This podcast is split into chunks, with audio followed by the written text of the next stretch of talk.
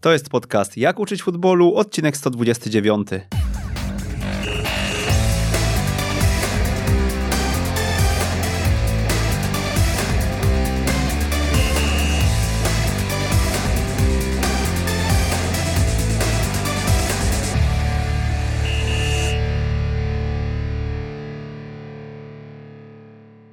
Jak uczyć futbolu? Przemysław Mamczak, dzień dobry, witam serdecznie. Nie jest trenerem drużyny seniorskiej, nie jest trenerem zespołu młodzieżowego, nie jest nawet e, związany z piłką, a mimo to dziś e, siedzi tutaj koło mnie i porozmawiamy sobie o szkoleniu, chyba o szkoleniu. Kamil Sosnowski, mm, niewiele wam to mówi, może Kamil Piwot, a jeśli nadal wam to niewiele mówi, to tata trampkarza. Cześć Kamil. Dzień dobry, cześć. Kamil e, Piwot, Kamil Sosnowski czy tata trampkarza? Bo wytłumacz tutaj na początek o co chodzi. Ku zaskoczeniu wszystkim, Kamil Sosnowski to jest moje imię i nazwisko. Kamil Piwot to jest pseudonim, który sobie kiedyś tam dawno temu obrałem na potrzeby nagrań około hip-hopowych. A Tata Trampkarza jest nazwą projektu, który rozpocząłem prawdopodobnie w 2019 roku, jakoś pod koniec 2019 roku, e, a rozpocząłem go też po to, żeby rozgraniczyć rzeczy, które robię jako Kamil Pivot, na przykład na Twitterze, od tych, które zaczęły mnie interesować w związku z tym, że mój syn e, poszedł na piłkę. I wymyśliłem sobie, że prawdopodobnie ludzie, którzy na przykład śledzą mnie na Twitterze albo obserwują mój, mój fanpage na Facebooku, mogą nie być zainteresowani zagadnieniami związanymi z periodyzacją taktyczną czy z e, tym, jak uczą się dzieci, więc a chciałem się w tym kierunku rozwijać. Stąd wpadłem na pomysł, podcastu Tata Trampkarza. 2019 rok, końcówka to był taki czas, że każdy robił podcast, więc pomyślałem, że dobra, e, zrobię i ja e, jako fajna metoda na poznawanie nowych ludzi, na nagrywanie rozmów, a że mam też jakieś tam doświadczenie radiowe. To była dla mnie naturalna, naturalna ścieżka i tak zaczął się projekt Tata Trampkarza. Dzisiaj nie jesteś za regularnym podcasterem. E, tutaj muszę wbić szpileczkę na początek, ale na Twitterze udzielasz się mocno. Mm, no i mm, tak sobie myślę, że wkręciłeś się naprawdę nieźle, jak na gościa, który po prostu interesował się tym, co jego syn trenuje, tak? E, z tymi podcastami jest tak, że ten tata trampkarza od początku miało być takim projektem, miało być to projektem pobocznym, nigdy nie planowałem, e, nie wiem, zarabiać na tym. To było po to, żeby otworzyć sobie furtkę do rozmowy z ludźmi, którzy w jakiś sposób mnie interesują, e, którzy mogą mieć coś ciekawego do powiedzenia, od których mogę się czegoś ciekawego nauczyć. E, jeśli chodzi, wiesz, no łatwiej jest wrzucić tweeta niż nagrać podcast, umówić się z gościem, a teraz w czasach pandemii jest to jeszcze z jednej strony łatwiejsze, bo y, są pewne narzędzia, które pozwalają w całkiem moim zdaniem sensownej jakości nagrywać rzeczy zdalnie, ale z drugiej strony um, mnogość obowiązków, która mi się pojawiła w trakcie pandemii, praca z domu, praca zdalna, dzieciaki w domu, um, na, też na zdalnej nauce sprawia, że tego czasu na nagrywanie nowych odcinków podcastu nie ma aż tyle.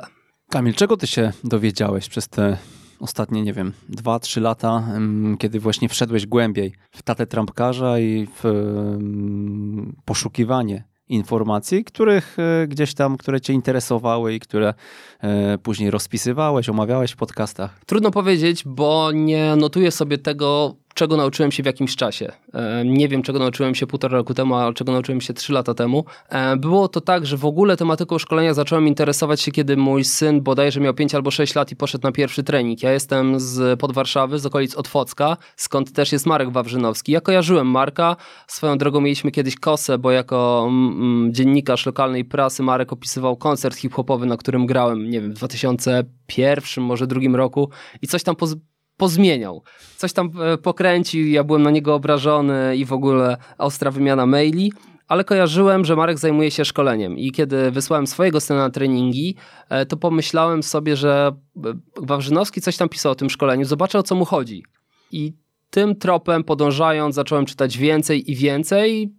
Z jednej strony po to, żeby wiedzieć, czy mój syn trafił do miejsca, gdzie będzie się dobrze rozwijał, czy nie popełnia się tam kardynalnych błędów, bo to był ten kiedy mój syn zaczynał trenować powiedzmy w 2016 albo 17 roku, e, to ja wiedziałem tylko tyle, że to jest źle, jak są długie kolejki e, i jest mało grania. To tyle wiedziałem i zacząłem czytać więcej i więcej.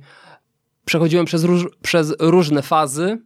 Od takiej fazy powiedzmy taty wkręconego w treningi syna, że braliśmy piłki, e, dużo, kopa, dużo sobie razem graliśmy, do fazy, w której jestem teraz, czyli pewnego rodzaju zobojętnienia i odpuszczenia tego tematu, co się bierze. Wydaje mi się z tego, że wiem coraz więcej, coraz więcej czytam i takie podejście jest dla mnie w tym momencie najbardziej naturalne i to się zmieniało.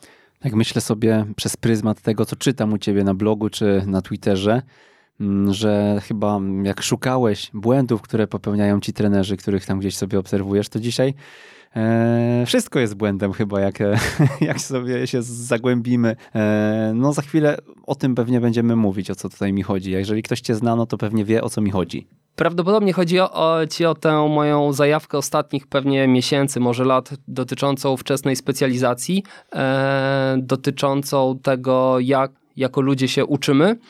Czy wszystko trenerzy robią źle? Chyba, chyba nie aż, aż tak źle nie jest. E, mamy coraz więcej świadomych trenerów. To, że ty nagrywasz podcast, że ktoś tego słucha, że trenerzy chcą się rozwijać, świadczy o tym, że E, że jest na tym polu coraz lepiej, już coraz rzadziej spotyka się, już raczej w formie anegdot krążą trenerzy, którzy wiesz, drą się na dzieci, podpowiadają już to, co pewnie standardem mogło być jeszcze kilka lat temu, tak zwane PlayStation, czyli sterowanie dzieciakami już jest coraz mniej coraz rzadziej obserwowany i chyba narażony na, pe na, pewnego rodzaju ostracyzm w środowisku, że już trenerzy się, się trochę podśmiechują z takich e, sterujących trenerów i powoli są na szczęście wypierani. Wszystko idzie do przodu. No dobra, wczesna mm, specjalizacja czy późna specjalizacja? Mm, od tego zaczniemy, bo ja nie ukrywam, że no tak myśląc o naszej rozmowie, to, to sobie wypuściłem jako temat tego odcinka. E, no i chciałbym poznać Twoje zdanie i oczywiście fajnie by było, gdybyś powołał się też na jakieś źródła i przykłady, ale do tego dojdziemy. Oj, temat jest bardzo szeroki. W skrócie, czy wczesna? Nie czy... musi być w skrócie, mamy dużo czasu. Dobra, zacznijmy. Zastanawiam się od czego zacząć, e, bo temat, jak wspomniałem, temat... Zdefiniujmy specjalizację może na początek. E, z tym już są problemy. Łukasz Panfil E, który wydał fajną książkę Sportu czy Życia. E, na jednym z ostatnich webinarów opowiadał o tym, że e, przedstawił taką definicję i z tego co ja się orientuję jest to definicja obowiązująca w jakoś tam świecie naukowym, że wczesna, że specjalizacja polega na tym, że trenuje się jeden sport przez więcej niż 8 miesięcy w roku z wyłączeniem innych. Jeżeli się zastanowimy nad spojrzymy teraz na te wszystkie dzieciaki, które grają w piłkę w Polsce, to prawdopodobnie wyjdzie nam, że z 90% myślę, że, że na spokojnie jest tych dzieciaków, które, które są wcześniej wyspecjalizowane w kwestii, w, biorąc pod uwagę tę definicję. Problemy pojawiają się przy definicji ewentualnej późnej specjalizacji, bo oczywiście jest dużo badań, które zestawiają ze sobą wczesną i późną specjalizację, ale kiedy zajrzy się do nich głębiej, okazuje się, że ta późna na przykład nie jest dokładnie zdefiniowana. Co znaczy e, późna specjalizacja, czy na przykład granie w koszykówkę raz w tygodniu, a granie w piłkę trzy razy w tygodniu, to już jest dywersyfikacja, czy nie? I tu są pewne problemy. Ostatnio w tym takim powiedzmy internecie około specjalizacyjnym e, bardzo głośny był podcast i, i artykuł takiego naukowca, który nazywa się Joe Baker, który ze swoją e, doktorantką, której nazwiska zapomniałem, e, napisał artykuł i potem ukazała się kilka podcastów, czy to nie za wcześnie na krytykowanie wczesnej specjalizacji. Chodzi, chodzi im o to, że mm, wczesna specjalizacja trudno zdefiniować, żeby, żeby jednoznacznie powiedzieć, bo może być tak, że efekty wczesnej specjalizacji, na którą wskazują naukowcy, czyli tu będziemy mogli długo rozmawiać, czyli na przykład no, e, wypalenie, czyli na przykład kontuzje, mogą brać się z tego, że te sporty są źle uprawiane, a nie dlatego, że są jedynymi sportami. Z drugiej strony uprawianie kilku sportów też może prowadzić do kontuzji, jeżeli są uprawiane źle, więc e, żeby była jasność na początku, chciałem powiedzieć, że z tymi definicjami jest problem, ale to już jest naprawdę wątek prawdopodobnie dla, dla, dla maksymalnych frików, który, e, który będzie tutaj może niepotrzebnie nam trochę zakłócał. Ale generalnie, jaki jest problem z wczesną specjalizacją? E, problemów jest kilka. O dwóch już wspomniałem. Kontuzje. E, naukowcy, e, pediatrzy wskazują na bardzo dużą, na zwiększającą się liczbę kontuzji, które wcześniej były typowe dla seniorów. E, w lat, porównanie kontuzji ACL-a, ACL-u e, przedniego więzadła krzyżowego między 2004 a 2014 roku wypadało tak, że podaje, że tam 150 czy 200% więcej operacji e, wśród, wśród młodzieży było przeprowadzanych. Jest to logiczne, kiedy trenujemy jeden sport, używamy jednej partii mięśni, nie ma tutaj dużej dywersyfikacji tych ruchów, poruszamy się w jakichś tam miarę stałych ścieżkach, te mięśnie się nadużywają. Drugim problemem wczesnej specjalizacji, który też się na chłopski rozum od razu nasuwa, jest po prostu wypalenie. Trudno jest mi sobie wyobrazić, że masz 5 lat, zaczynasz trenować piłkę i ta piłka jest twoim całym, całym, całym życiem, nie? Kiedy ja myślę o swoim dzieciństwie i pomyślę o tym, jak wiele różnych rzeczy robiłem, e, myślę sobie, że to jednak jest fajne. Mm, taki tak zwany okres samplowania, okres próbowania, to tego, to tamtego.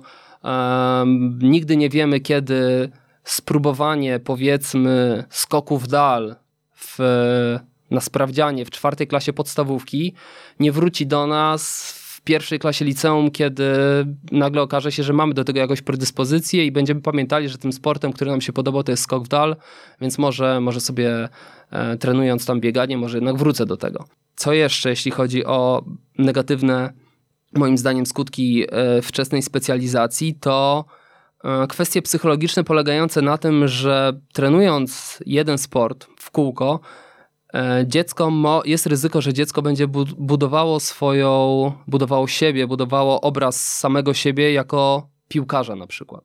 Potem pojawiają się problemy, kiedy na przykład w wieku 13-14 lat przytrafia się jakaś kontuzja, która sprawia, że już nie możesz grać w tę piłkę i wtedy to twoje ja, to kim jesteś jest w dużym stopniu zachwiane. całe życie byłeś piłkarzem, całe życie miałeś być piłkarzem, wszystko było pod piłkę i nagle kim jesteś, nie?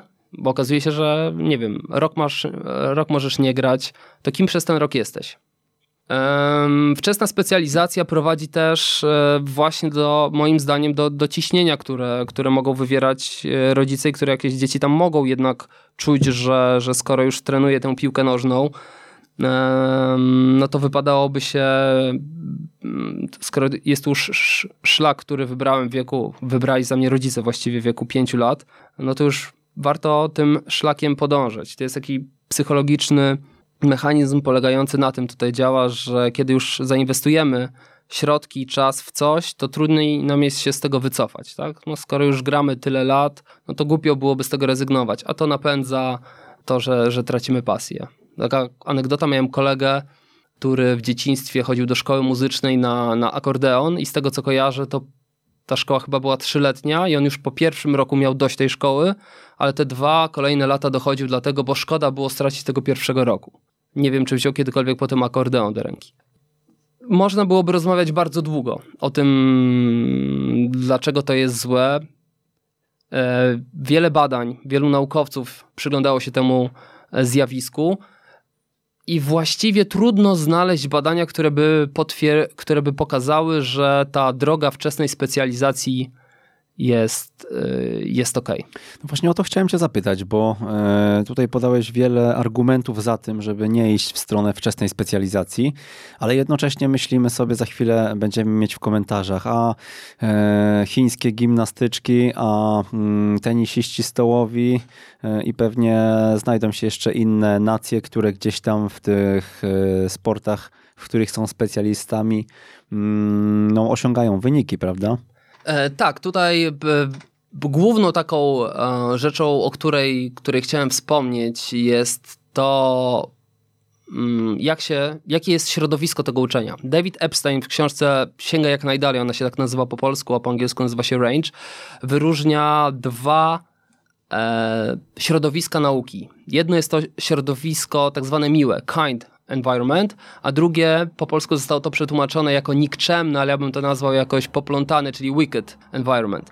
Cała ta książka mm, zbudowana jest na zestawieniu dwóch dróg. Droga Tigera Woodsa, który w wieku jak mówi jego ojciec, w wieku 7 miesięcy po raz pierwszy trzymał kij golfowy w ręku. W wieku 10 miesięcy już próbował naśladować ruchy ojca. W wieku dwóch lat był już w telewizji. To sobie można zobaczyć na YouTubie, jak w jakimś tam tele, e, telewizyjnym show pokazuje, jak się gra w golfa. Pierwsze zawody wygrał, kiedy miał 10, 4 lata, a w wieku 21 lat został e, mistrzem świata w golfa. Idealna droga. E, idealny przykład tak zwanych 10 tysięcy godzin. Tyle, że golf jest sportem, w którym tak jak dzisiaj trenujesz, trenujesz jutro. Tam się niewiele zmienia, nie masz przeciwnika. Podobnie jest z szachami. W książce jest podany przykład e, sióstr Polgar z Węgier, gdzie ojciec postanowił sobie, że zrobi z nich szachistki. No i dwie z nich zostały arcymistrzyniami. Problem polega na tym, albo nie problem, że szachy są powtarzalne, że operujesz na schematach. Tam swoją drogą jest taki ciekawy przykład podany, że najlepszy szachiści e, pracują na schematach, że kiedy jednej z tych sióstr pokazano ustawienie z jakiejś tam faktycznej, e, faktycznego pojedynku arcymistrzów na chwilę i zasłonięto, to ona potrafiła to odtworzyć. Ale kiedy potem pokazano jej szachownicę z losowo ustawionymi figurami, które niemożliwe jest, nie wiem jak to jest możliwe w szachach, nie jestem zbyt dobry, niemożliwe jest, żeby takie ustawienie figur wystąpiło w prawdziwej grze i dano jej więcej czasu, ona już nie potrafiła tego odtworzyć. Nie mieściło się to w schematach, które miała, miała zakodowane.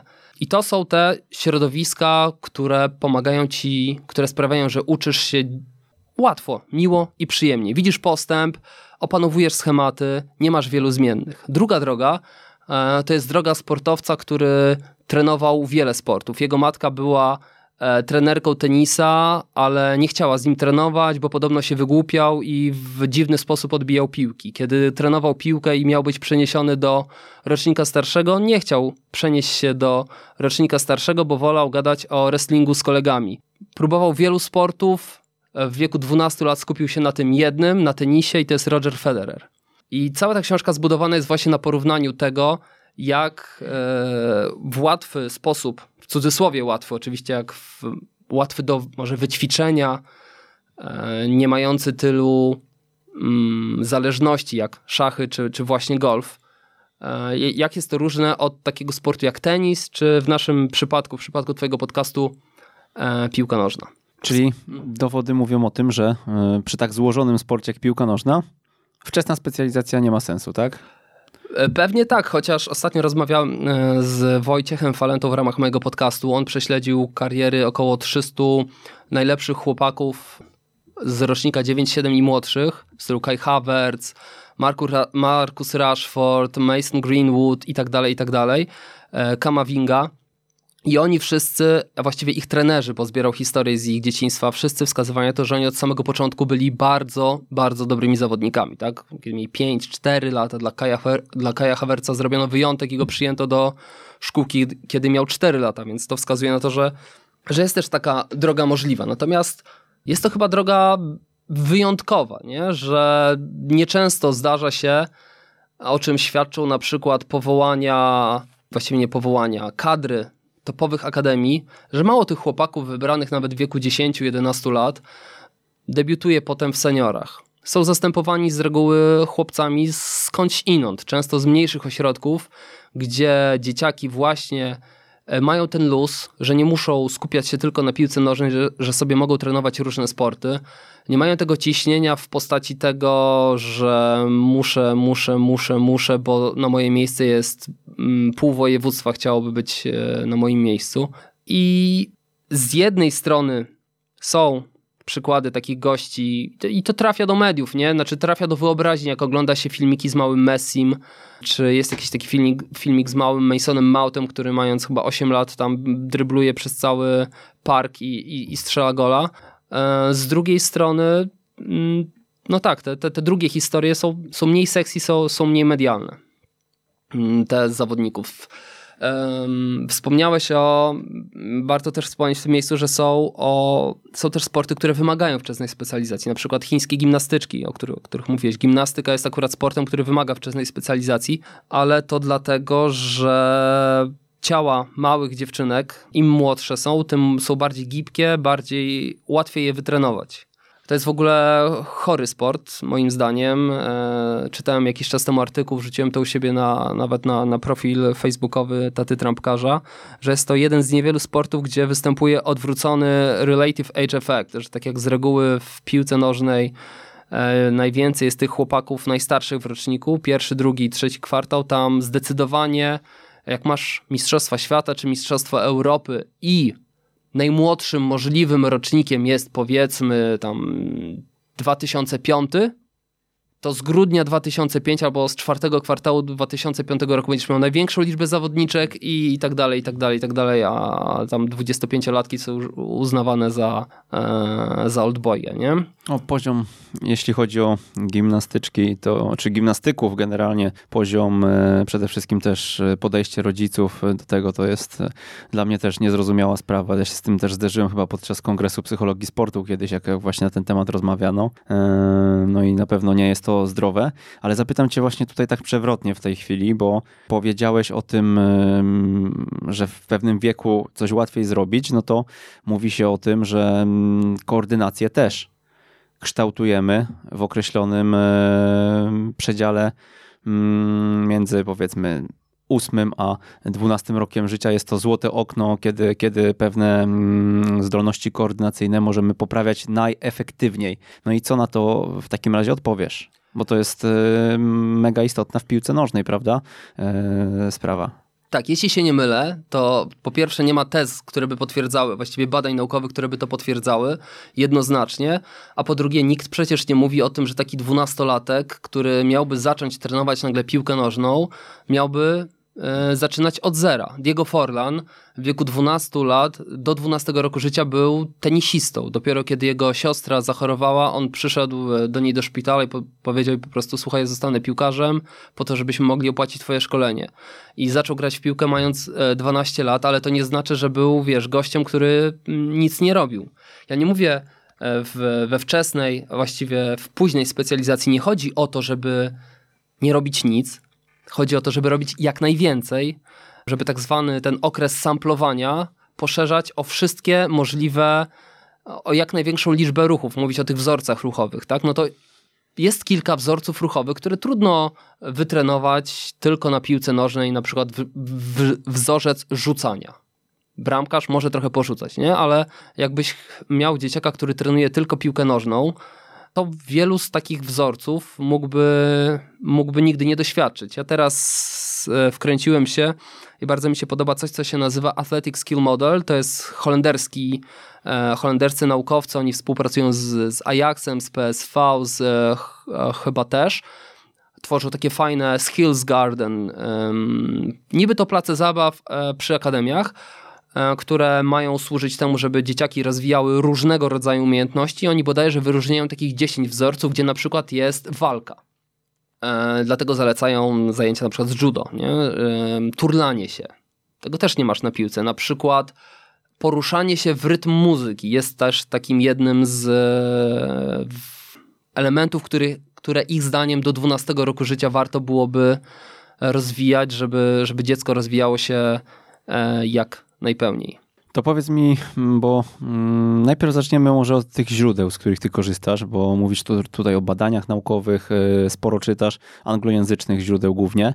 Powiedz, y, jak je wyszukujesz, w jaki sposób na nie trafiasz? Ja tu chciałem podziękować algorytmowi Twittera, który jakoś mi to podrzuca.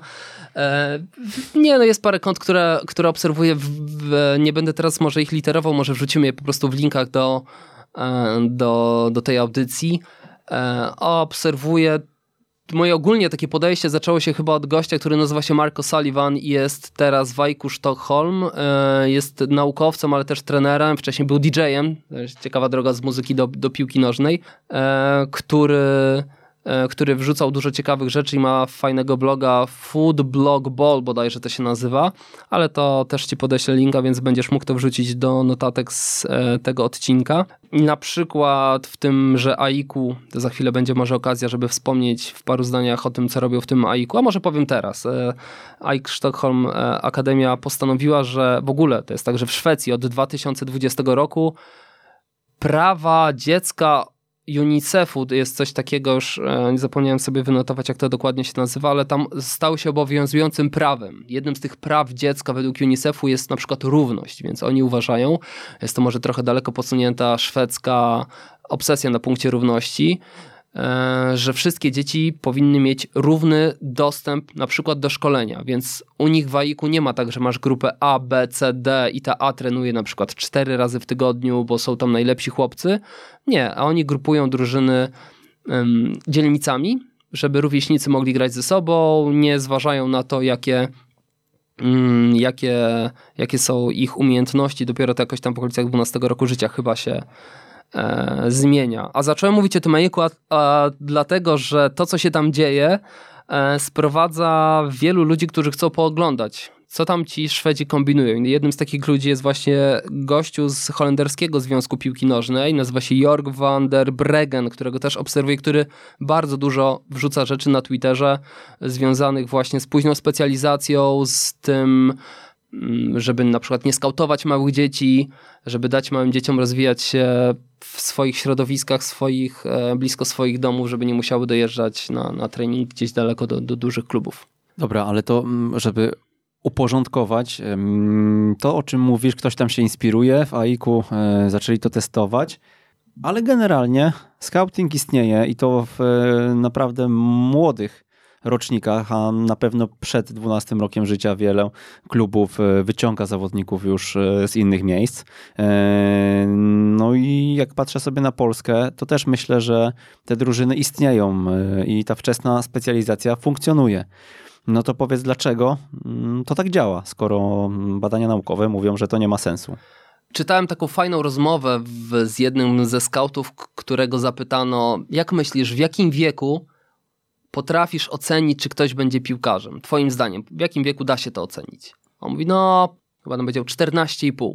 A od jakiego wieku ty skautujesz dzieci? No, powiedział, no od 10. A dlaczego to robicie? No bo jak my tego nie zrobimy, to zrobi to rywal z i nam tego chłopaka e, zgarnie. Więc jest tutaj po prostu wyścig. E, wyścig e, po to, żeby ściągać jak najmłodsze dzieciaki. To, to co się dzieje, z tego co, co słyszałem w, w takich ośrodkach jak na przykład Londyn, gdzie jest wiele klubów, które muszą konkurować ze sobą o tych najzdolniejszych dzieciaków, jest, jest chory, nie? że się obserwuje tych 4-5-latków w trakcie jakichś gierek w parku i zaprasza się ich na testy e, po to, żeby mieć tę pewność, że to nasz klub jako pierwszy przyklepie sobie e, zdolnego. Mhm. No, jest to mm, pewnie wydaje się to niezbyt y, poważne i rozsądne, żeby robić to, to, takie rzeczy, ale też myślę sobie, no nie ma równoległej rzeczywistości, żebyśmy przetestowali pewne rzeczy, nie? Jak tak, tak mówimy sobie o tej wczesnej specjalizacji, to też pojawia mi się takie pytanie, czy Mm, czy to zawsze właśnie kwestia tego, że ktoś uprawiał tą jedną dyscyplinę była problematyczna, czy tak jak powiedziałeś wcześniej, no zły trening w danej akademii, w danej szkółce, bo różnych ludzi trafiamy, różne środowiska, różne rzeczy mogą po drodze się zadziać, tak? Nawet y, mm, kolega, który gdzieś y, no nie będzie po prostu dla nas y, dobrym kumplem, tylko będzie przeszkodą w drodze do, mm, do tej kariery, może mając, nie wiem, jakiś tam słabszy trochę charakter, powiedzmy w cudzysłowie, może na nas y, z tej drużyny sprawić, że będziemy chcieli wyjść, tak? I, I, mimo, że będziemy na tyle utalentowani, żeby gdzieś tam y, może za kilka lat grać na dobrym poziomie, no to mm, trafiając w takie środowisko, gdzieś z tego obiegu wypadamy. No, tego się nigdy nie dowiemy. Natomiast y, tutaj warto się zastanowić, co tę wczesną specjalizację nakręca. Nie? I tutaj jakieś takie poczucie, wydaje mi się, że bardziej rodziców niż, niż dzieci, że kiedy widzisz, że twoje dziecko na przykład nie jest najlepsze w drużynie, no to ja też tak miałem, kiedy mojemu tam e, młodemu, kiedy na meczu siedmiolatków e, dwa razy nie dokopał do bramki z dystansu, to pierwsze co chciałem zrobić, to, to wziąć z nim piłkę w tygodniu i choć sobie pokopiemy, nie? I braliśmy piłkę i kopaliśmy. E, oczywiście na luzaku e, starałem się... Ale z połowy. Na tak, luzaku, ale z połowy. Tak, z przewrotki. E, starałem się tu jakoś zachować dystans, żeby, żeby go, go nie zniechęcać, nie? Ale w takich sytuacjach trochę się nakręcasz, jeżeli, jeżeli dodatkowo jesteś rodzicem, który dodatkowo miał coś wspólnego z piłką. Ja dużo nie miałem, po prostu oglądałem, dużo grałem w Football Managera, to był mój jedyny kontakt z piłką, A, ale wydaje ci się, że, że, że, wiesz, jak temu dziecku pomóc. Nie? Jeżeli masz więcej pieniędzy, to być może zapisujesz go na treningi indywidualne i to na pewno przynosi efekty.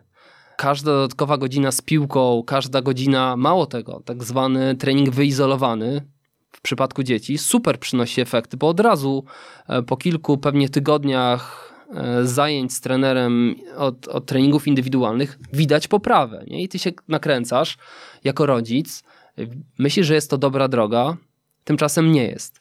E, to jest trochę tak, że te umiejętności, moim zdaniem, które się uczymy, to są trochę staramy się wyprzedzić to, co się nieuchronnie stanie. To jest trochę tak, jakby uczyć dziecka koniecznie chodzić w wieku 9 miesięcy. Spokojnie, on się, jak będzie miał 14 miesięcy, może się nauczyć chodzić. Nie musi chodzić w wieku 9 miesięcy, tak samo jak dziecko nie musi w wieku 8 lat koniecznie podawać prawą i lewą nogą. Oczywiście, kiedy będzie to umiało, bo się nauczy na treningach indywidualnych, czy poprzez treningi z ojcem, to będzie to widać, będzie to robiło super wrażenie i wow, mały Maciek podaje prawą, podaje lewą, ale ma strzał. E, ale często też nie widać tego, co za tym stoi, czyli na przykład godziny treningów. Ja byłem kilka razy świadkiem tego, jak e, pewien ojciec, nie z mojego rocznika, ale chyba z okolicy, nie do, nie do końca kojarzę, jak on przychodził ze swoim młodszym synem od mojego, ten syn mógł mieć wtedy 8 lat na Orlik, jak te treningi wyglądały, że najpierw musiał przebiec trzy kółka wokół E, wokół Orlika, tam piłki były poustawiane i jak wracając, e, czy tam przebiegając jedno kółko, on wziął i kopnął tę piłkę, tak powiedzmy z okolic rzutu pola karnego, to wiesz, było darcie mordy, czy ja pozwoliłem ci strzelać, teraz nie strzelamy, nie? I robił tam jakieś tam tyczki, nietyczki, slalomy na, na strzały, czyli na, na, nagroda. Strzały to były nagroda, przyszedł czas ja, z niedowierzaniem. A mój syn nam sobie kopał piłkę o ścianę ja tam patrzyłem i wiesz, i to dziecko dopiero po 45 minutach mogło w nagrodę poddawać trochę strzałów. Jak to dziecko wygląda na meczach? Z tego co słyszałem, świetnie. Ale co za tym stoi? No, złożony temat. Dzisiaj weszliśmy na złożony temat, bo znów, znów można powiedzieć jasne. E, na pewno mm, ten dzieciak straci chęć do gry w piłkę po, takiej, po takim, e, takiej scence, którą przedstawiłeś, nie? Ale z drugiej strony możemy sobie powiedzieć, a może właśnie to go zaimpregnuje i, e, i z drugiej strony, jeżeli do wszystkiego gdzieś tam dojdziemy, no to moglibyśmy się położyć przed telewizorem, przed tabletem i mm, no i też niewiele robić, nie? Żeby te dodatkowe treningi, zawsze ktoś tam gdzieś się będzie wyróżniał w wieku 20 lat później, tak? No tak, ale czy chodzi o to, żeby to było, żeby to było w wieku 10 lat, nie? Tu, tu te, temat, temat rzeka, jeśli, jeśli chodzi o, o te treningi dziecięce i tak jak mówię, trochę wiem o, wiem o co chodzi, bo, bo sam się czasami na to łapałem. To ile teraz jest właśnie treningów indywidualnych, wiesz, no ja, mi się marzy, żeby taki trener od treningów indywidualnych powiedział, po pierwsze zarabiał na tyle dużo, żeby mógł sobie pozwolić, żeby powiedzieć rodzicom, dajcie mi spokój, dajcie spokój dziecku z piłką nożną, on już ma treningi trzy razy w tygodniu, weźcie go zapiszcie na basen, weźcie go zapiszcie na judo. No ale trener wiadomo, że będzie wolał e, sobie zarobić. Wczesna specjalizacja, o czym e, teraz przyszło mi do głowy, wiąże się też z liczbą treningów. E, mój syn, 2011 rocznik, trenuje trzy razy w tygodniu po półtorej godziny. Jeżeli my próbujemy, znaczy akurat on trenuje poniedziałek, środa, piątek, a wtorek, czwartek e, chodzimy sobie na judo, więc to nam się jakoś tam zgadza. Ale to nie jest łatwe, tak? E, niestety mm, to też nie jest tanie, nie? że to też jest rzecz, która, która stoi na przeszkodzie dla, dla wielu rodzicom że każdy kolejny sport, każde kolejne zajęcia to jednak jest jakaś tam, jest jakaś tam kasa. Natomiast moim zdaniem jest to warte, nie? Że, żeby, żeby rozwijać dziecko w wielu kierunkach. Roger Federer, to o czym już wspomniałem, nie? Tom Brady, czyli chyba jeden najbardziej wybitny futbolista amerykański, trenował baseball prze, przez bardzo długi, czas. Allen Iverson był tam podobno zawodnikiem roku w futbolu amerykańskim yy, koleżowym. Tim Duncan miał jechać na olimpiadę jako pływak ale przyszedł huragan, zniszczył tam kompleks basenowy i musiał zmienić bodajże w wieku 14 lat dyscyplinę sportową i, i zaczął trenować koszykówkę. Takie, takich e, przykładów e, sportowców Marcin Gortat w Polsce, nie? który zaczął trenować piłkę nożną jakoś bardzo późno, koszykówkę, przepraszam, bardzo późno, bo wcześniej trenował piłkę nożną. Nie? Swoją drogą koszykówka jest ciekawym przykładem. Jak sobie, jak sobie ci nasi biedni koszykarze e, radzą? Nie? Skąd oni się biorą, skoro piłkarzy mamy już od powiedzmy od 6 latków, nie? Widziałeś kiedyś klub U, U7 koszykarski, U8, nie? No, pewnie z reguły w okolicach czwartej klasy na SKS-ach zaczyna się grać, grać w koszykówkę. Nie, nie mamy może mega sukcesów, ale jacyś tam koszykarze trafiają. Giannis nazwiska nie powtórzę, no taki Grek z, z, nazwiskiem na 27 liter, który gra w NBA, e, on chyba zaczął koszykówkę w wieku 14 lat, nie? Adam Kszczot, lekkoatleta polski. Wczoraj czytałem, albo przedwczoraj wywiad z nim na, serwi e, na serwisie bieganie.pl. Był wywiad z 2010 roku e, i tam jest mowa o tym, że on najpierw trenował piłkę nożną, e, bo lekkoatletyka nie wydaje się zbytnio atrakcyjnym sportem dla dzieci. Dziennikarz się go pyta, a ty zaczynałeś od innej dyscypliny? Adam Kszczot mówi, ja zaczynam od wszystkich dyscyplin. Trenowałem piłkę, uczęszczałem na wszystkie możliwe SKS-y w szkole. Z Adamem Kszczotem jest taka sytuacja, że on jak miał 15 lat zaczął trenować lekko, w 2016 miał chyba 25 czas w Polsce, w 2007 był już szósty w Polsce, w 2008 już był trzeci, w 2009 drugi, w 4 lata, nie? Zrobił, zrobił mega postęp. Kopalnia przykładów. No, muszę przyznać, że e, można z tego zrobić dobrą prezentację na jakiś wykład. Słuchaj, Kamil, a mm, jeszcze też a propos twojego Twittera zacytuję wytyczne NBA dotyczące dziecięcej koszykówki. Zalecenie opóźnienia specjalizacji do 14 roku życia. Dzieci 7-11 powinny trenować zorganizowaną koszykówkę max 4-5 miesięcy w roku z max 2 razy E, dwoma treningami w tygodniu i zachęcanie do uprawiania innych sportów, podkreślanie wagi odpoczynku i snu. Czyli zgadza się to, co, co, co mówiłeś. Ja Zobacz, to jest NBA, mhm. im w ich interesie jest to, żeby mieć jak najlepszy, w cudzysłowie, towar, nie? Mhm. Więc skoro oni, oni to czują, nie? Że, że to wcale nie chodzi o to, żeby sześciolatków katować koszykówką, bo oni potem chcą mieć tych dorosłych, jak najlepszych sportowców. Dobra, ale to jakie, mm, czy jest to zmierzone? E, czy ty się doszukałeś takich źródeł? Co jest idealne, bo mówimy o różnych sportach, no ale dobra, tych sportów mamy tyle, że tygodnia braknie, żeby e, wszystkie uprawiać. To po pierwsze. Po drugie, ty powiedziałeś dwa treningi piłkarskie, dwa treningi judo. Trzy e, treningi piłkarskie. Trzy, trzy treningi piłkarskie i dwa treningi judo. No to jest pięć. Czy to nie jest już za dużo? Kiedy jest za dużo? E, czy to judo, ta wstawka jednego czy dwóch treningów to jest wystarczająco? Czy powinna być do tego koszykówka i basen może, a tej piłki jeszcze mniej? No, no właśnie. Myślę, że tutaj nie da się znaleźć złotej odpowiedzi. Każdy, każdy rodzic musi musi próbować jakoś tam sam kombinować. No moim zdaniem tej piłki na przykład jest za dużo. Nie? Mhm. W, klubie, w którym trenuje mój syn. Dwa treningi plus mecz. Trzy treningi plus mecz. Trzy, oj, czyli cztery razy w tygodniu masz. No tak, mało tego, to już z tego co widziałem, to już, a nasz klub ma certyfikację PZPN-owską, więc to prawdopodobnie ten e, plan był układany pod tę certyfikację. Tam już w, u8 nie wiem, czy nie ma trzech treningów w tygodniu. To już jest dużo. Czyli twoje um, tweety i twoje e, badania, które cytujesz, podważają też program AMO, tak? No bo tam, ja nie nie znam programu AMO. Nie znam programu AMO. Podejrzewam, że nasz klub pracuje teraz w oparciu mhm. o AMO, ale, ale tak, no. Znam też zdanie drugiej strony. Też się z nim zgadzam, że co e, gdyby nie piłka trafiłem tutaj ostatnio na jakiś podcast fizjoterapeutów, którzy mówili o wczesnej specjalizacji i tam e, powiedział, że na jakiejś konferencji dla trenerów wziął trzech chłopaków z jakiejś dużej akademii i mówił, e, no wiecie, no u nas jak się miało 13 lat, no to e, po treningach albo przed treningiem jakieś tam inne sporty, łażenie po drzewach, bieganie, rowery i tak dalej. A tu chłopaki to pewnie co? Treningi, a w domu komputer. I myślał, że, e, że ten, że będą że chłopcy się oburzą. Oni po prostu pokiwali głową, nie? że tak jest. Więc jeżeli zabierzesz dzieciakom, to jest ten problem. Nie? Można tren- e, piłkę dwa razy w tygodniu, ale ilu z nich wtedy poprzestanie tylko na tym? Problemem jest, problem, a właściwie mógłby rozwiązać dobry WF jak wygląda WF w klasach Właśnie to, to mnie się właśnie teraz e, mm, przypomniało mm, z moich czasów jeszcze, że ten, tak jak mieliśmy cztery WF-y w tygodniu, to właśnie raz graliśmy w kosza, raz w dwa ognie, e, mówię o podstawówce, tak, e, raz właśnie gdzieś tam w piłę na połówki, na piłki lekarskie i, i czwarty raz w Unii hokeja powiedzmy. E, no a jeszcze zazwyczaj było tak, że e, wygrywająca trójka zostawała, więc można było, można było pomucić trochę, prawda? No tak, a teraz wiesz, dzieciaki w klasach 1-3 na WF-ach przygotowują się do apelu.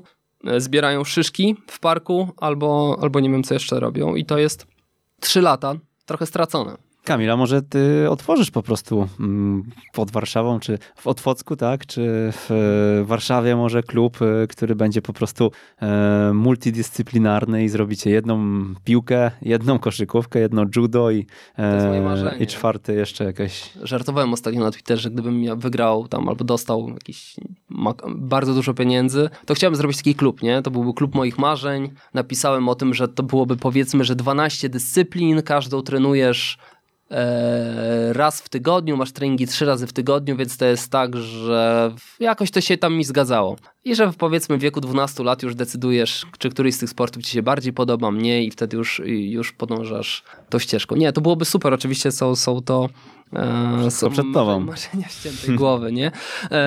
wiesz co, wziąłem ze sobą parę notatek i tak e, jest tu kilka ciekawych rzeczy, nie wiem jak stoimy z czasem, więc póki pamiętam, póki je widzę, chcę o nich powiedzieć, a potem już będziemy e, mogli sobie płynąć, bo cały czas jestem taki zestresowany, że o tym nie powiem, dobra?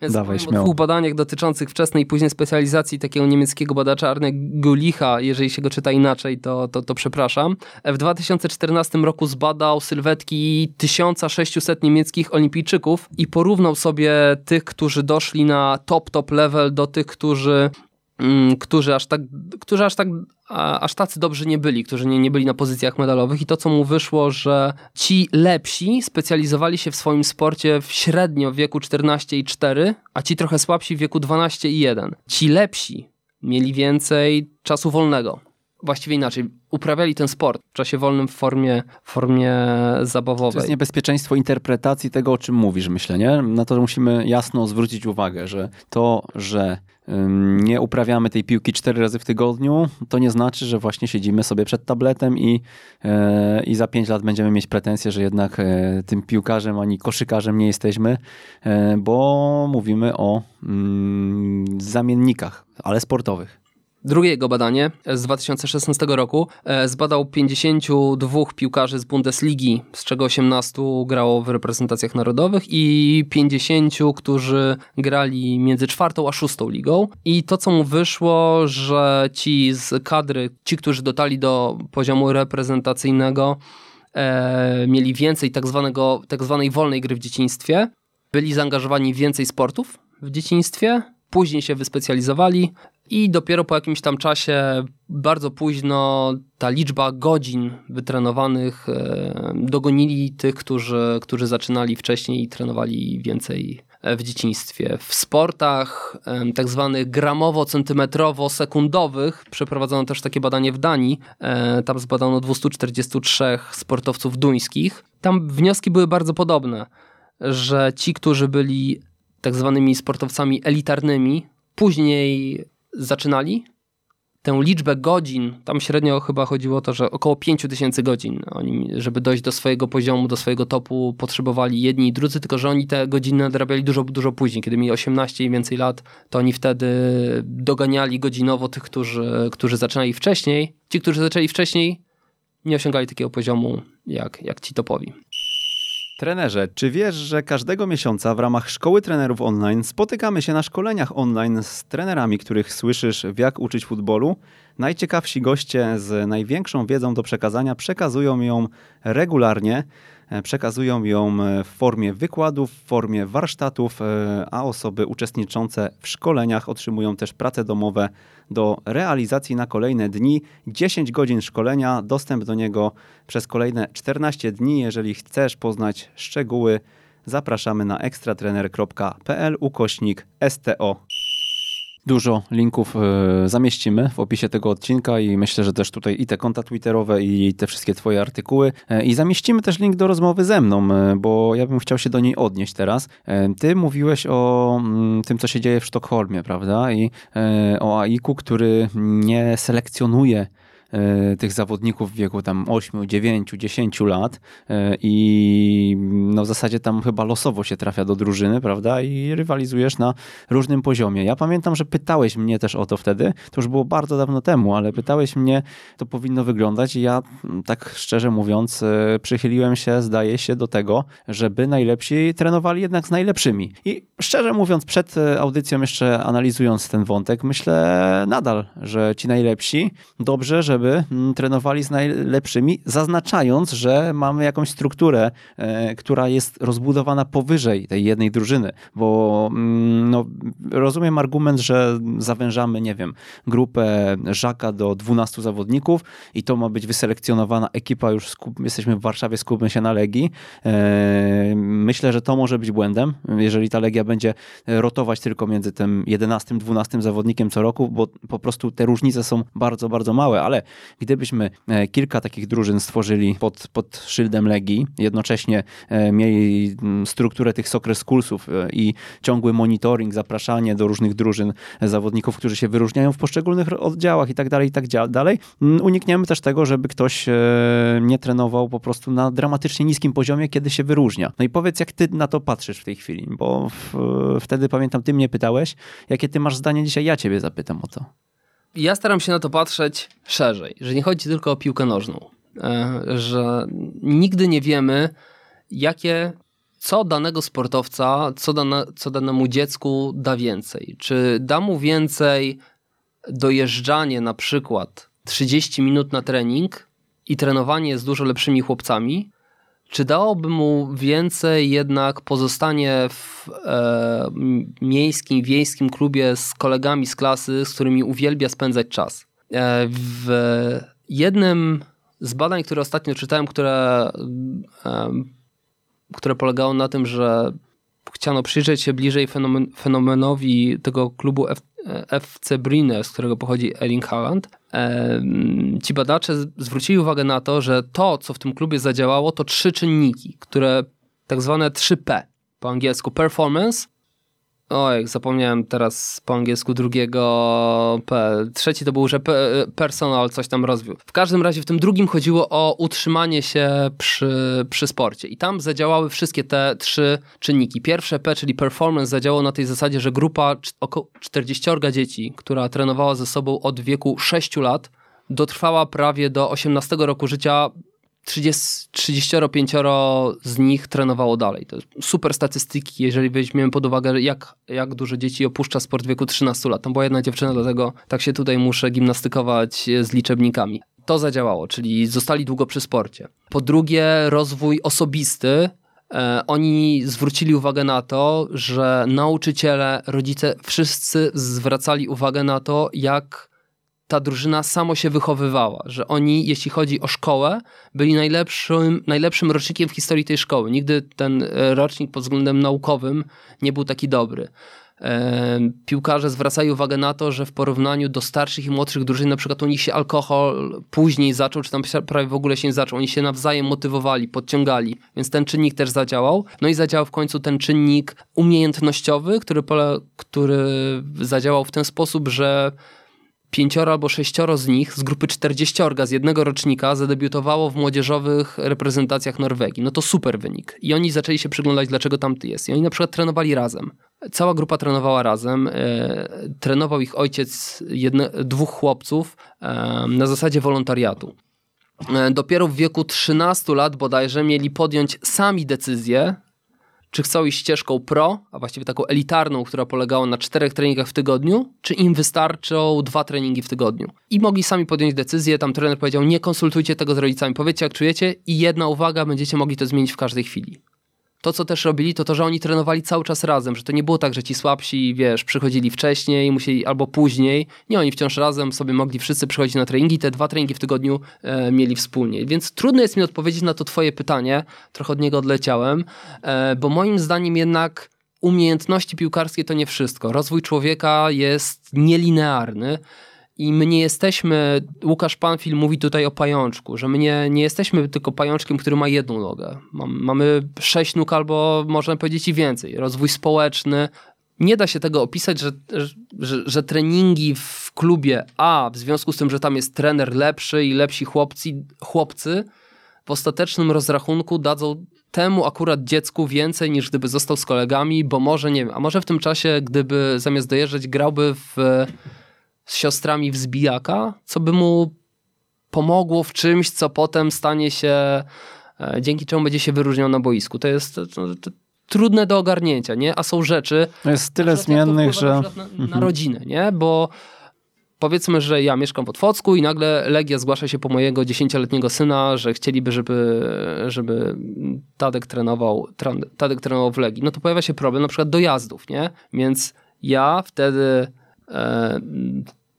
trochę musiałbym odstawić na, na boczny tor mojej córki, bo dziennie, trzy razy w tygodniu albo cztery razy w tygodniu bym był półtorej godziny w, w drodze i tam pewnie musiałbym czekać pod stadionem, no bo nie ma sensu, żebym wracał do domu. Może bym zakupy ogarnął w, w tym czasie, ta żona byłaby ty, tyle chociaż dobrego bym z tego czasu wyciągnął, nie? Ale dlatego, dlatego to jest tak, ludzie, my ludzie jesteśmy tak złożonymi systemami, że mówienie o jednej ścieżce e, jest trudne. Dlatego ja jestem zdania, żeby próbować jak najwięcej, że nigdy nie wiemy, która z tych rzeczy, które spróbujemy, okaże się dla nas, może się okazać dla nas super, że głupio jest trochę ryzykować wkładanie wszystkich jajek do jednego koszyka.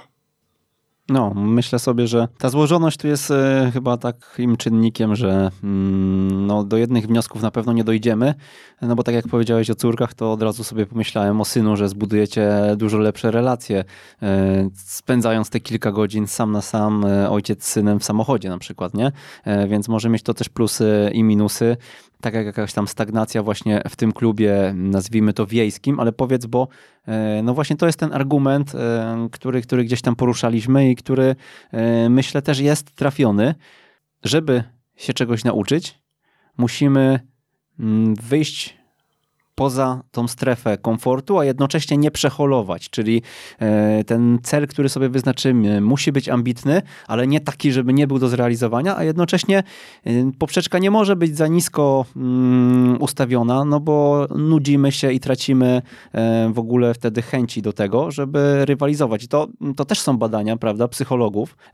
No i jak się do tego odnieść, bo właśnie w momencie, kiedy przeskakujemy ten poziom tego lokalnego klubu piłkarskiego, pod kątem świadomości, czy to rozumienia gry, czy taktycznej, czy, czy umiejętności technicznych, motorycznych, no we wszystkim możemy, bo najczęściej tak jest, że ten zawodnik, który się wyróżnia, e, on na każdej płaszczyźnie odskakuje, nie, kolegom. No to właśnie co z tym, bo tutaj to też mamy badania i, i w tym momencie według tych badań, no jednak jest stagnacja. No to już pewnie dużo zależy od trenerów, bo prawdopodobnie takiego chłopaka można przenieść do, do rocznika wyżej albo stosować mu Ale to traci kolegów z klasy, czyli Dobra. na dobrą sprawę o tym, to był ten argument, żeby nie iść do tej legii przykładowej, nie? Okej, okay, no to ale to świadomy trener mógłby zacząć stosować mu jakieś ograniczenia. Bodajże Gareth Bay miał takie ograniczenia, że trenerzy zabraniali mu grania lepszą nogą, e, żeby, żeby, żeby jednak jakoś tam chłopcy mogli, mogli e, nadążać. To jest ta cała filozofia, która się z angielskiego nazywa constraint-led approach, czyli ut, ut takie manipulowanie środowiskiem, które będzie w jak najlepszym stopniu uczyło cię tego, co masz się nauczyć, trochę trochę nawet nieświadomie. Radek Mozyrko tutaj podawał... Teoria ograniczeń chyba to się nazywa, tak? Okay, dobrze dobrze tak. mówię? Tak, teoria ograniczeń, tak? Że jak masz chłopaka, który ma nawyk łapania za koszulki, to daj mu piłeczki tenisowe, nie gra z piłeczkami tenisowymi na treningach, to, to nie będzie łapał. No, więc, więc da się... No wiesz, no pewnie też jest tak, że dla, dla, są, są chłopcy, dla których przeniesienie w lepsze e, do lepszego środowiska będzie dla nich e, bardzo pozytywnie działało, ale tak jak mówiłem o tych trzech wyróżnikach, czyli umiejętności i pozostanie przy sporcie i rozwój osobisty, nie wiadomo jak zadziała na te dwa pozostałe, bo być może jesteś takim chłopakiem, który e, dla którego w wieku, nie wiem, 12 lat przeniesienie się do mocniejszej drużyny, gdzie już nie będziesz tym topem, to może być na przykład za wcześnie i odpadasz ze sportu w wieku 14 lat. Być może dla takiego dzieciaka dobrym momentem byłoby 15 lat. On te 3 lata dojrzeje, pogra sobie z kolegami. No wiesz, nie ma, nie ma jednych odpowiedzi. Jest to tak skomplikowane, e, dlatego mm, ja jestem za tym, żeby nie przekombinowywać, tak, dawać dzieciom frajdę, e, nie spinać się za bardzo na to, że będą sportowcami. One same muszą chcieć, to nie rodzice muszą chcieć to musi nadejść taki moment, że dziecko samo będzie brało piłkę i jeżeli taki syn przyjdzie sam do ciebie i powie, słuchaj, e, tato, chyba, chyba jednak chciałbym przejść do tej Legii, bo, no bo tutaj czuję, że się nie rozwijam, to pewnie to jest dobry moment, nie? Ale, ale to w takim momencie. Złożony, złożony temat. E, ja zakończę cytatem trenera z AIK, tak? Hurtin, tak się, tak, się, tak się czyta jego nazwisko. Dzieci rozwijają się tak szalenie, że co tydzień lub co miesiąc trzeba e, robić nową klasyfikację, on tak powiedział. I e, no ja się do końca nie zgodzę, że aż tak często. No mm, pewnie, pewnie no, perspektywy czasu e, ta nowa klasyfikacja mm, no, co chwilę e, się rotuje, ale, ale no nie, nie co tydzień chyba. Natomiast mówię, no tutaj dla mnie kluczem byłaby taka struktura odpowiednia w klubie, prawda? Czyli właśnie mm, troszkę rozszerzenie tej grupy, bo różnice w pewnym momencie zaczynają być duże. I, ja pamiętam, zresztą w dużym mieście, myślę w każdym mieście wygląda to podobnie, jak mamy grupę oddziałową, grupę, mm, która mm, wiedzie prym w oddziale i grupę reprezentacyjną, to to widać, że, że, że różnica jest e, diametralna. Tak? No, oczywiście pojedyncze przypadki gdzieś się ocierają o jedną, o drugą, są pomiędzy i, i ten bufor zawsze trzeba mieć, ale jest też możliwość testów w tej, w tej drużynie, awansów, spadków i tak dalej, ale tak jak mówisz, no może to wpływać i pozytywnie, i negatywnie. Może to mm, w jakiś sposób y, trafiasz do tego środowiska, gdzie już nie jesteś tym kozakiem, no to tracisz mm, zapał, a z drugiej strony może właśnie w tamtym się rozleniwisz i potrzebujesz bodźca, żeby zobaczyć, że też są lepsi, nie?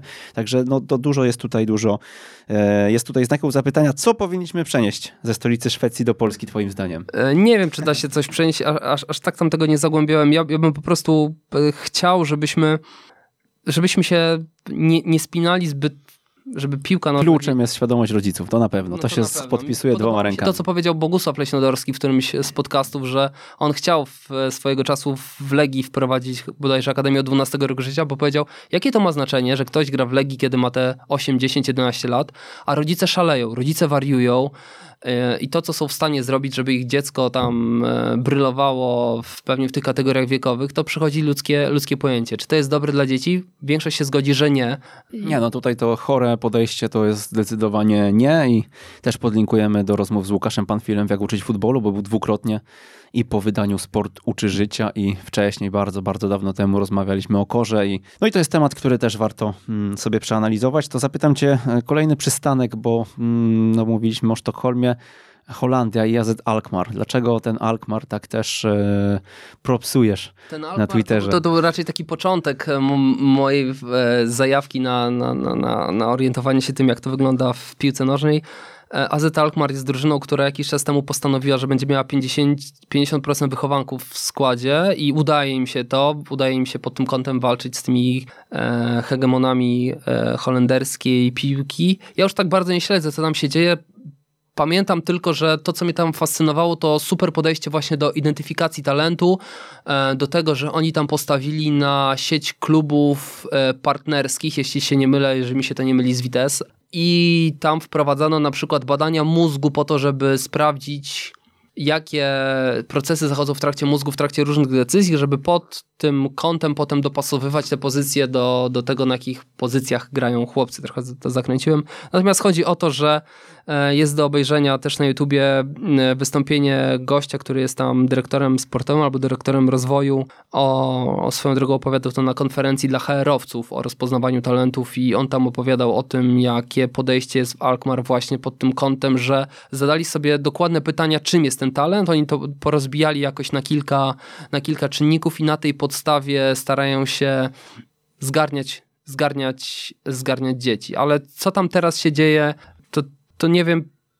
E, tam pisałem o tym właśnie, kiedy holenderska federacja Między innymi po wizycie w AIK-u e, zaczęła planować, żeby zachęcać do tego, żeby rezygnować ze scoutingu małych dzieci. Oni tam tak właśnie robili. Coraz więcej drużyn zresztą rezygnuje z tych najmłodszych. Bayern Monachium, Borussia Dortmund nie mają drużyn chyba U9 i U10 właśnie z tego względu, żeby nie robić dzieciom nadziei, nie, nie, nie, za szybko wtłaczać się w ten chory system. A powiedz, z czego to twoim zdaniem wynika, że rodzice robią dzieciom krzywdę? Mm, z nieświadomości, czy, czy jednak oni gdzieś słyszą, ale mówią, a...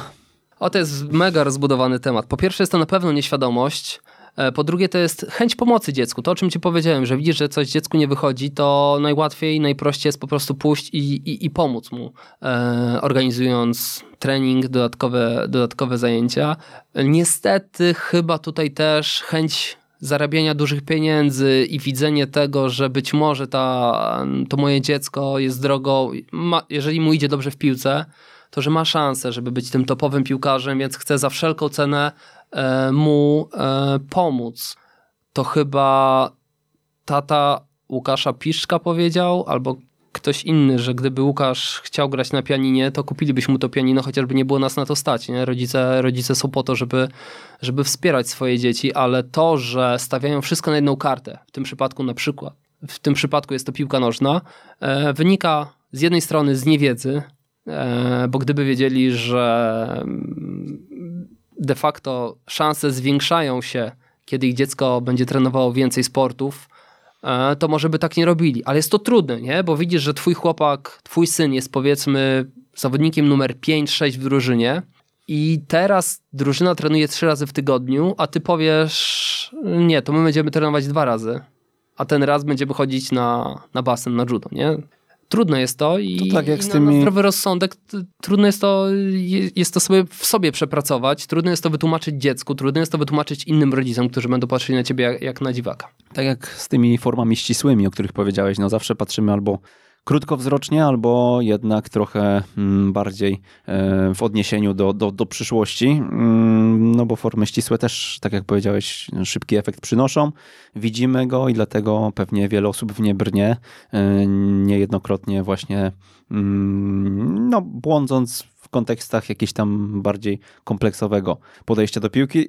Bracia Żuk z Barcelony, bo wiedziałeś, znaczy napisałeś też, że ten wywiad z y, tatą mm, właśnie chłopaków z Barcelony, Polaków, y, to taki must read y, dla chyba i trenerów, i rodziców przede wszystkim. Tak, ten wywiad ukazał się w takim fajnym cyklu na sport.pl. Tam były trzy artykuły o, o dziecięcym futbolu. Jeden, jeden z nich dotyczył właśnie braci Żuk, w którym tata opisywał to, jak ciężko, jak ciężko jest mieć dziecko, które, które jest ta, tak dobrym zawodnikiem, presja jest olbrzymia. Nie? Tam cały czas jesteś sobie, wyobraź sobie sytuację, że masz te 10-11 lat i świadomość, że na twoje miejsce czeka tysiące innych dzieciaków. Nie możesz się poddawać i wciąż całe dzieciństwo masz nad sobą ten bat, że, że, że musisz jeszcze więcej i jeszcze mocniej, bo jak nie, to out i dogonią cię inni to w prostej drodze prowadzi do na przykład do wczesnej specjalizacji, nie? Bo nie możesz, tak sobie o, o, tym ostatnio myślałem, że im masz w cudzysłowie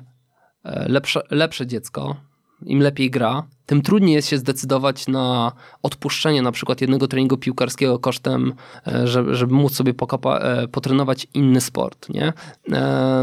Ten wywiad pamiętam, że zrobił na mnie, na mnie duże wrażenie, świadomość taty, chłopaków, jak jak jest ciężko. On tam opowiada o tym, że też e, drugiego, młodszego syna, który jego zdaniem ma chyba lepszy charakter do piłki, on tam musi wozić, już nie pamiętam jak długo, ale chyba nie, godzinę albo półtorej godziny w jedną stronę na treningi kilka razy w tygodniu.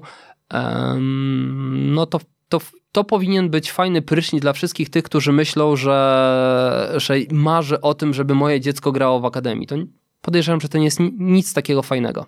Znam jednego z ojców, którzy, którzy mają dziecko w dużej polskiej akademii, już nie chcę mówić której.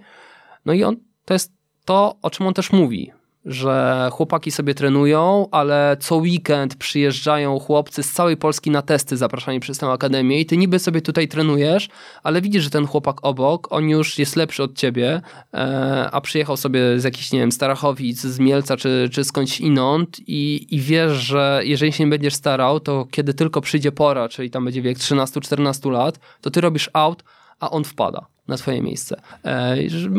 Ten tata mówił, że nie jest to naj, najbardziej komfortowa sytuacja, także pod kątem życia rodzinnego, o czym już wspominałem, czyli, czyli te długie dojazdy. Trochę się za dużo chyba wypuściłem z jakiej to może być akademii, ale nieważne. Słuchaj, dobra, to powiedz mi, bo napisałeś, że e, podcast może pomóc, by przygoda, twój podcast, by przygoda dzieci ze sportem trwała jak najdłużej i przynosiła jak najwięcej radości. Ty byś chciał, żeby Tadek, czyli twój syn, który nie jest jeszcze trampkarzem. Tutaj mm, przyznajmy też, że, że okłamujesz swoich słuchaczy, bo nie jesteś tatą trampkarza jeszcze. Tak, chciałem, chciałem to był mój cel na początku, szukać wszystkich. Nie, chodziło o to, że po prostu... Chciałbyś, żeby on został piłkarzem? Nie wiem, nie wiem. Chciałbym, żeby był, chciałbym, chciałbym, żeby był szczęśliwy. Um... A on by chciał zostać piłkarzem? Teraz by chciał. Mhm. Pytanie, czy jak zacznie wchodzić w ten, w ten etap, kiedy to tak naprawdę się decyduje, czyli pewnie tam 14-15 lat, kiedy trzeba już naprawdę dać siebie dużo i poświęcić bardzo dużo, włożyć masę pracy, czy on e, tego też będzie chciał. To super przygoda z jednej strony, z drugiej strony jest szansa, na przykład e, no duże pieniądze, ale to naprawdę udaje się nielicznym. Nie? Jak tak sobie e, ostatnio z kimś rozmawiałem, że ilu może być piłkarzy w Polsce, którzy zarabiają nie wiem, więcej niż 20 tysięcy złotych. I tak pomyśleliśmy, że może jest takich piłkarzy większość pewnie w ekstraklasie i może trochę w pierwszej lidze, więc powiedzmy 500, nie? Jest, którzy zabrają więcej niż 20 tysięcy złotych. A ilu jest ludzi na stanowiskach menedżerskich w Warszawie, którzy zarabiają więcej niż 20 tysięcy złotych? No to mi się wydaje, że dużo więcej niż, niż e, te 500. Więc jeżeli by miało chodzić tylko o pieniądze, no to dużo łatwiej jest na przykład dziecko, dziecko ogarnąć, wiesz, kursami informatycznymi, e, Java, C++, klep, klep synu kody i będziesz miał e, jakąś lepszą pracę. Nie, to jest bardzo skomplikowane. E, dlaczego jak najdłużej przy sporcie? Bo sport jest super sprawą do wykształcania tego wszystkiego, tych wszystkich pozytywnych cech, które mogą się przydać w życiu. Przywództwo, empatia, pracowitość, wytrwałość yy, i to wszystko idzie w bonusie ze zdrowiem. Nie? Wszystko, co dobre, można wykształcić prawie przez sport, jeśli chodzi o cechy charakteru. Yy, dodatkowo być po prostu zdrowym.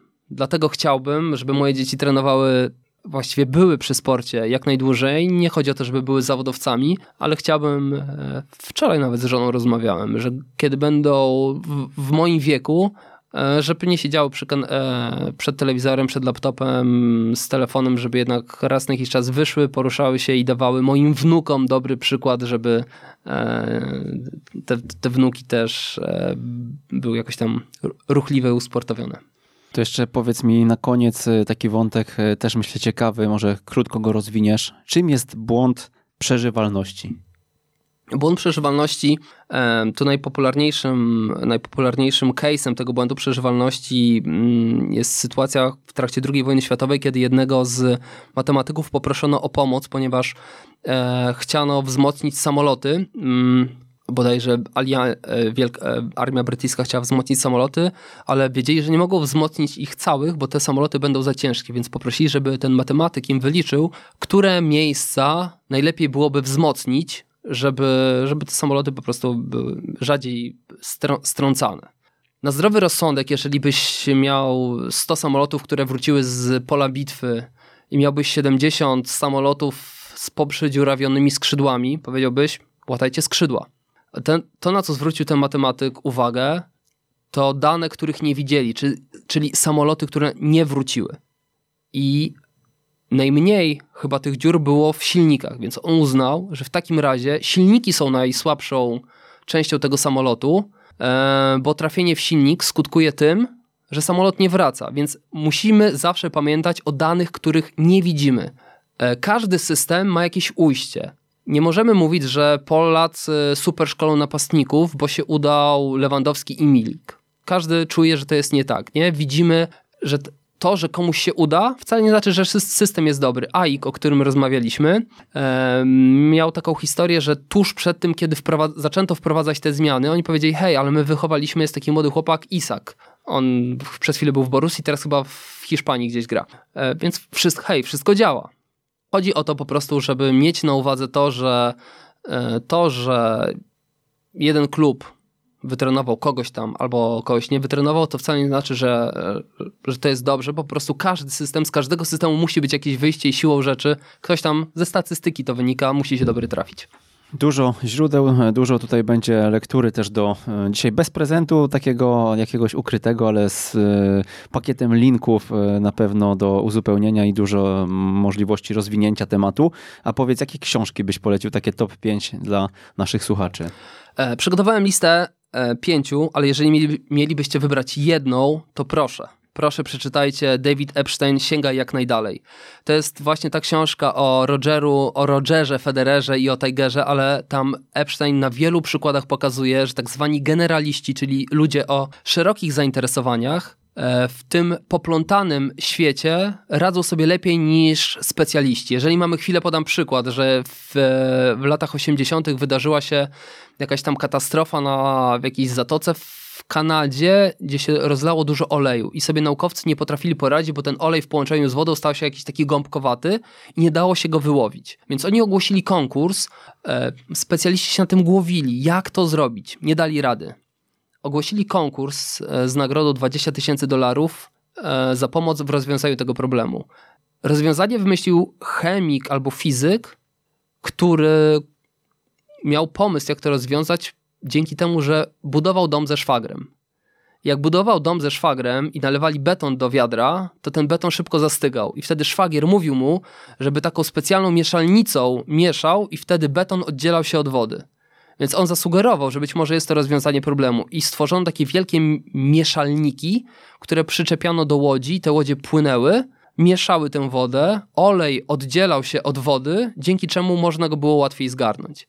E, Epstein mówi o noblistach, którzy bardzo często mają swoje poboczne hobby, że nie są tylko skupieni na matematyce i na, na takich innych swoich, e, swoich kategoriach, że, że sięgają daleko poza. Van Gogh zaczął malować w wieku 35 lat, wcześniej pracował w porcie, w jakimś tam aukcję przeprowadzał u wuja. Ta historia, e, tam jest cała masa historii pokazujących dla rodziców super sprawa. Nie, nie specjalizujcie dzieci, dajcie im jak najszerszy, jak najszersze pole, niech sprawdzają, niech testują e, się w jak największej liczbie dziedzin, niech wiedzą jak najwięcej, bo nigdy nie wiadomo, kiedy mogą połączyć ze sobą dwie kropki, które są bardzo daleko od siebie, a które osoby skupione na tej jednej kropce mogą, mogą nie dostrzec. Drugą książką, o drugiej książce już wspominałem, to Sportu czy Życia. Łukasza Panfila i e, Matyldy Olek Stępień, ale to już no, jak czytałem tę książkę, to sobie pomyślałem, że gdybym miał napisać książkę jako tata trampkarza, to pewnie bym napisał to, co napisał Łukasz Panfil, bo, bo tam trafiał w punkt, tam też jest o wczesnej specjalizacji, o, o wszystkim tym, co chciałbym, żeby, e, co chciałbym przekazywać. E, dorastanie w grze, e, pozycja, o której pewnie słuchacze tego podcastu dużo wiedzą, jeżeli ktoś jeszcze tego nie czytał, to, to, to, to polecam Tomasz Tchórz i Mateusz Ludwiczak o, o tym, jak, jak, jak uczyć małe dzieci piłki nożnej a propos, jeżeli mogę, e, przypomniało mi się jedne badania, chyba wysłałem nawet Mateuszowi je jakiś czas temu, bo o, oni e, są zwolennikami tego, żeby tych wszystkich fundamentów uczyć w trakcie gry, żeby nie rozdzielać ich. I to Epstein e, też opowiada o takim eksperymencie, który przeprowadzono na studentach albo na uczniach na przedmiocie matematyka. Polegało to na tym, że jedna grupa rozwiązywała, uczyła się rozwiązywać zadań w sposób blokowy, czyli najpierw uczyli się zadań typu A, potem B, potem C, potem D, potem E. Druga grupa miała to wszystko wymieszane i pomieszane.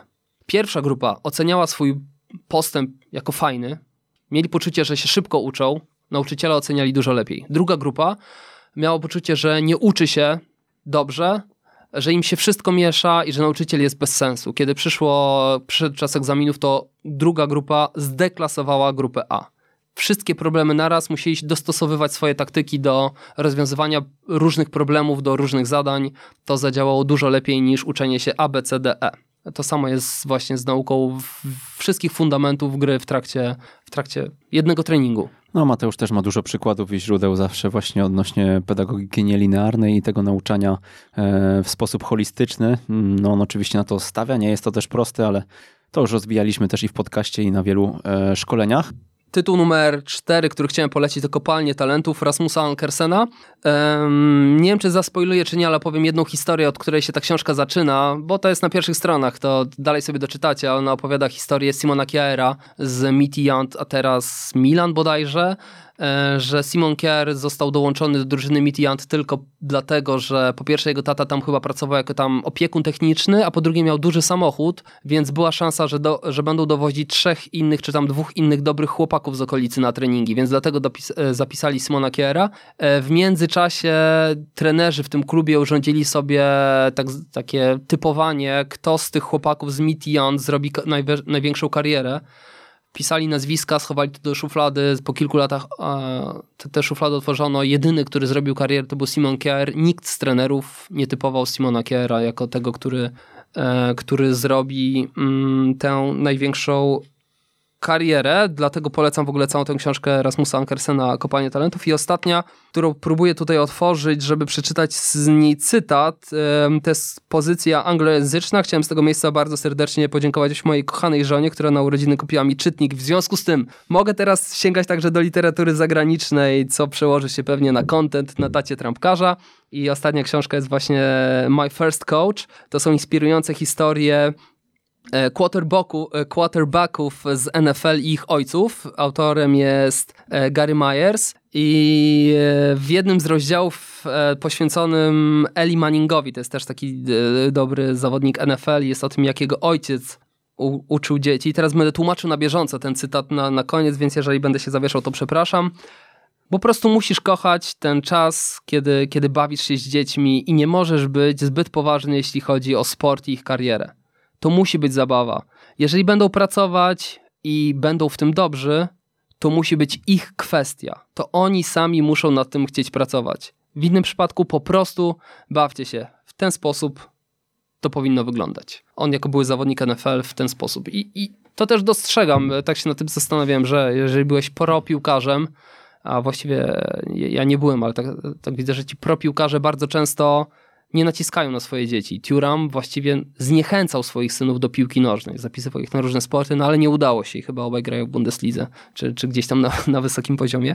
Eee, no, a może oni nie mają ciśnienia, a Van Nistelrooy też on powiedział, że szaleństwo, co teraz obserwuje. On do, do 14 roku grał u siebie na wsi, skauci w ogóle nie wiedzieli, że taka wieś istnieje, dzięki czemu on mógł się rozwijać, mógł sobie chodzić do szkoły, spotykać się z przyjaciółmi, grać sobie na ulicy w świętym spokoju i nikt nie zaprzątał mu e, głowy. Nie? Też jeszcze wrócę do tej myśli, że, e, którą miałem przed momentem, że może też jest tak, że jak jesteś byłym piłkarzem i masz dużo pieniędzy, to może wtedy to bycie supergwiazdą nie jest już tak przyciągające, nie? bo możemy sobie tutaj gadać o tym, że zależy nam na tym, żeby nasze dziecko było super, żeby się dobrze rozwijało i żeby po prostu było, było szczęśliwe, no ale olbrzymie pieniądze, jakie są w piłce, myślę, że na bank działają, na wyobraźnię rodziców i w wielu przypadkach być może nawet trudno jest się rodzicom do tego przyznać, ale to one decydują o tym, dlaczego pchamy a dlaczego pchają e, swoje dzieci tak mocno w piłkę i stawiają wszystko na to, że być może to oni będą w tym jednym procencie, którym się uda. Kto na ciebie miał największy wpływ w życiu? Oj, nie wiem, rodzice. Po prostu. Nie chciałbym wchodzić na jakieś patetyczne, patetyczne tony. Nie miałem nigdy żadnego mentora, nie miałem nigdy żadnego trenera, który mnie jakoś specjalnie do czegokolwiek zachęcał. E, myślę, że rodzice za warunki, które mi stworzyli, że mogłem mieć szczęśliwe, spokojne, e, nietraumatyczne w żaden sposób dzieciństwo. A ty myślałeś o tym, żeby zostać trenerem? Czy myślałem o tym? Nie, bo od zawsze wiem, że to nie dla mnie. Nie jestem chyba najlepszym pedagogiem, to po pierwsze. Po drugie, nie mam czasu. A pracować gdzieś wokół piłki? Przy jakiejś akademii być może, może właśnie w tej tematyce, w której się, mam wrażenie, wyspecjalizowałeś. Ja sobie zanotowałem taki tutaj cytat, um, już go odszukuję. Jeżeli założysz sobie, że przeczytasz jedną książkę na dany temat w miesiącu, za 5 lat będziesz wśród 5% ekspertów w tej dziedzinie, ja myślę tak trochę, chyba poszedłeś w tą stronę, że oczytałeś się, jak dzisiaj słyszę, ile tych nazwisk, ciekawostek, książek, tytułów, e, artykułów e, wystrzelałeś. Ja tutaj próbowałem e, w jakiś sposób no inaczej. To nie jest też tak, że ja mam zdanie zupełnie odmienne od twojego, no ale oczywiście chciałem, żebyś od ciebie te, te, te dane powyciągać, no i jak widać jesteś świetnie przygotowany. Mm, no i pytanie, czy tą wiedzę gdzieś e, będziesz chciał wykorzystać poza e, własnym e, podwórkiem? Nie wiem, czy w sytuacji, kiedy stałoby się to moją pracą, to czy sprawiałby mi to taką frajdę. To fajnie mieć swoją odskocznię. Musisz sprawdzić, to samplowanie, Kamil. Ale wiesz, póki jest dobrze, nie wiem, być może, być może, być może byłoby fajnie, nie? Pracować w jakimś Nie, nawet nie wiem gdzie, nie wiem. Jest naprawdę, jestem szczęśliwym człowiekiem z tym, co mam. E, fajnie jest mi z tą piłką nożną, że jest to rzecz, jeżeli chcę, to sobie mogę poczytać, jeżeli mi się nie chce, to nie czytam. Jeżeli chcę, to sobie nagram ten podcast albo dwa w tygodniu, a jak mi się nie chce, to mogę trzy miesiące nie nagrywać nic. I to jest super. A coś, e, czegoś się możemy spodziewać na tacie trampkarza w najbliższym czasie, czy tak jak mówisz, jak ktoś ci podejdzie, to, to zaprosisz, jak nie, to olewasz? Tak to działa. Jeżeli wpadnie mi do głowy jakiś fajny temat, fajny gość, to staram się z tym gościem umówić i, i, i pogadać. Jeżeli nie, to nie. Swojego czasu robiłem takie tłumaczenia dłuższych tekstów na, na stronie datatrampkarza.pl. Teraz mi się nawet tego nie chce i wszedłem w krótszą formę, czyli streszczenia na Twitterze. Powoli. Z jakim zdaniem chciałbyś zostawić naszych słuchaczy? Ojejku, to może połączę dwa zdania. Po pie pierwsze będzie zdaniem, które powiedział mi w podcaście Piotr Urban, który mówi rodzicom, którzy na, na swoim pierwszym spotkaniu z rodzicami w Legii Warszawa, w Akademii Legii Warszawa przywitał podobno rodziców słowami Dzień dobry, jestem Piotrek Urban, ja teraz zmienię Dzień dobry, jestem Kamil Piwot i wasze dziecko prawdopodobnie nie będzie piłkarzem. I do tego dodałbym część tego cytatu, który przeczytałem przed momentem, więc a jeżeli ma zostać piłkarzem, to zostawcie to jemu, niech on sobie, jeżeli on sam będzie chciał, to on to sam zrobi, nie popychajcie, to musi być zabawa. Kamil Sosnowski, Kamil Piwot, tata trampkarza. Trzy w jednym. Trzy w jednym. Trzech gości w jednym odcinku. dzięki bardzo za bardzo rzeczową i fajną dyskusję. Ja bardzo dziękuję za zaproszenie. I to tyle. To tyle na dzisiaj. E, myślę, że tutaj e, pokazałeś naszym słuchaczom i, osobom wokół tego tematu, że mogą śmiało zapraszać Cię na jakieś wykłady, e, żeby podyskutować o wczesnej specjalizacji i o tym, w jaką stronę to może iść. Literaturą się opakowałeś mocno, naukowymi artykułami również.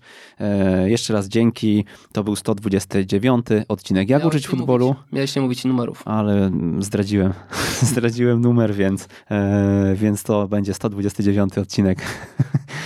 Ja nazywam się Przemysław Mamczak i dziękuję. Do usłyszenia za tydzień. Dzięki, cześć.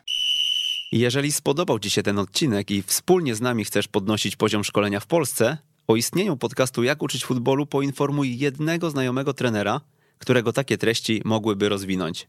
Z góry pięknie Ci za to dziękujemy i raz jeszcze do usłyszenia.